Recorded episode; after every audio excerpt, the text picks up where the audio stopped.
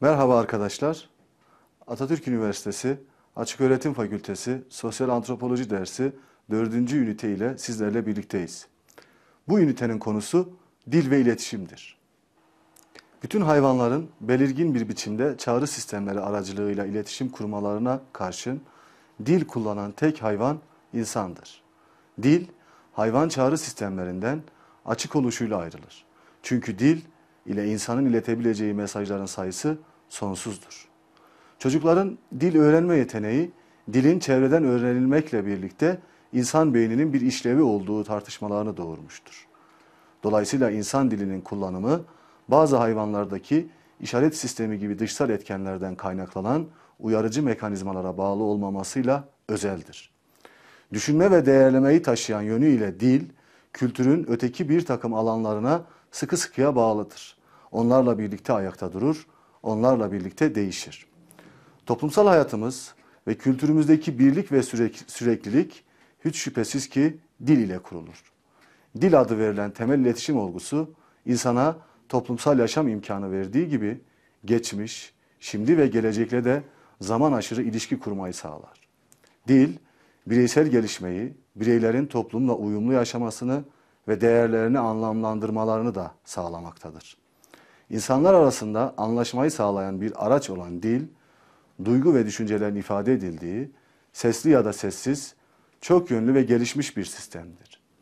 Dil, herhangi bir toplumda bireylerin kendi aralarında iletişim kurabilmelerine imkan veren, kendi kültür ve geleneklerinin özelliklerini taşıyan, nasıl ve ne zaman ortaya çıktığı kesin olarak bilinmeyen bir gizli antlaşmalar ve sözleşmeler dizgesidir. Dil, bir arada yaşamaktan doğan, bildirişim ve iletişim ihtiyacının sistemli hale gelmiş ifade biçimidir denilebilir.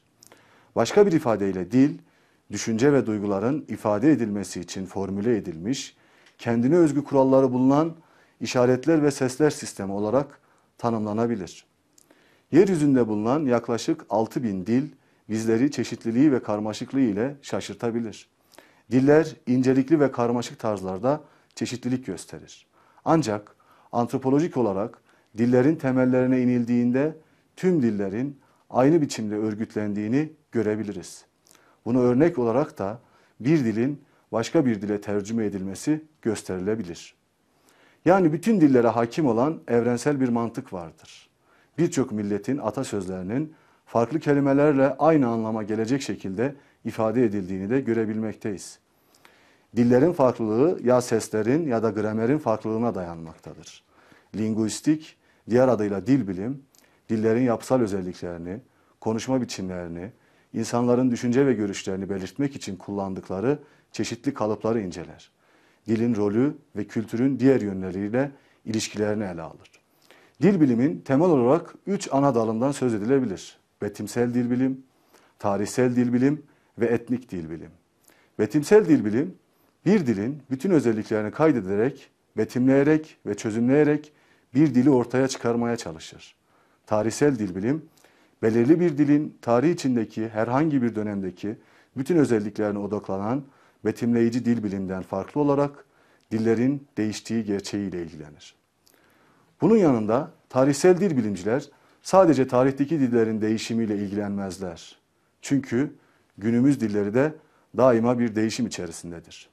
Örneğin son yıllarda internet kullanımı dildeki değişimi dünya çapında etkilemiş ve hızlandırmıştır.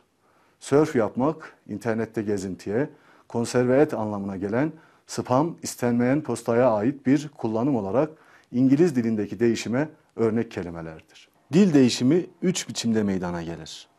Birincisi dil ilişki içinde bulunduğu kültürlerden yeni kelimeler alır. Örneğin zebra, kahve, karnaval, divan İngilizceye bu şekilde girmiştir. İkincisi dil yeni kelimeler yapılandırır.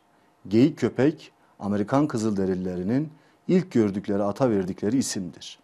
Üçüncüsü dil mevcut kelimelere yeni anlamlar yükler. Örneğin Arizona Apache dilinde otomobillerin çeşitli kısımlarını belirtmek için anatomik sözlerden yararlanılmıştır.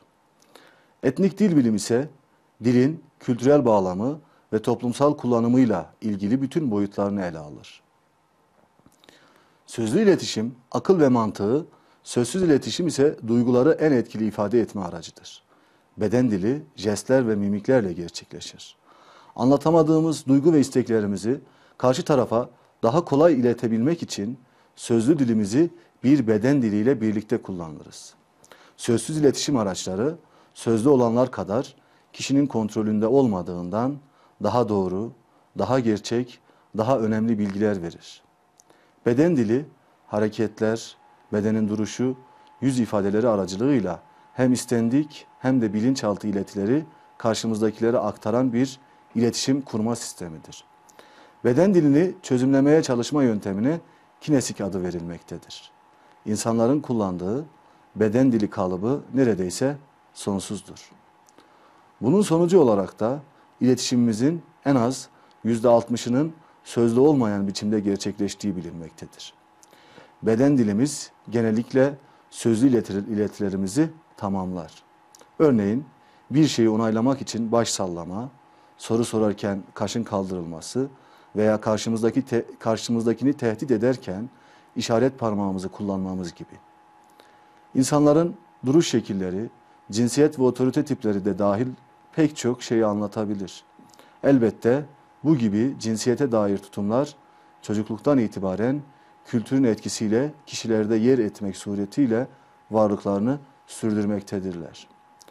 Beden dilinin bir boyutu da insanların başkalarıyla ilişki içindeyken kendilerini fiziksel olarak nasıl konumlandırdıklarıyla ilgilidir. Özellikle başkalarıyla konuşurken ne kadar uzak veya yakınlık içinde olduğumuzu belirleyen şey biraz da kültürel olarak miras aldığımız toplumsal mekan kavramıyla ilgilidir. Beden dilinin yanı sıra konuşmaya eşlik eden bir öge de belirli seslerdir. Paralangaj genellikle dile eşlik eden dil ötesi seslerin sistemi olarak tanımlanabilir.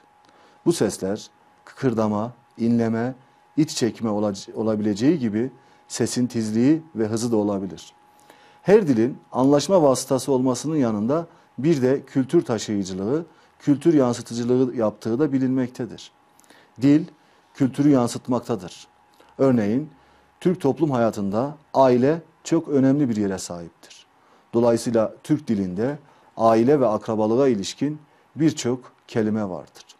Ayrıca dil düşüncenin temel bileşenlerinden de birisidir.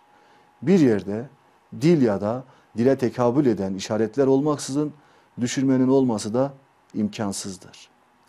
Dilin kendisini konuşan kişilerin düşünme ve davranış biçimlerini belirleyip belirleyemeyeceği tartışmalı olmakla birlikte dilin kültürü ve düşünceyi belirlemekten daha çok onları yansıttığı bilinmektedir. Dilin kökenlerine ilişkin şimdiye kadar hiçbir bilim kendi başına tutarlı bir cevap bulamamıştır.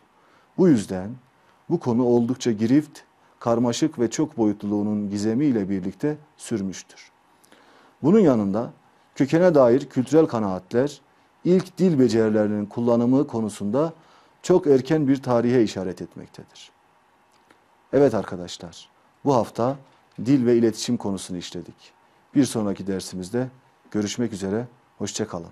İyi çalışmalar.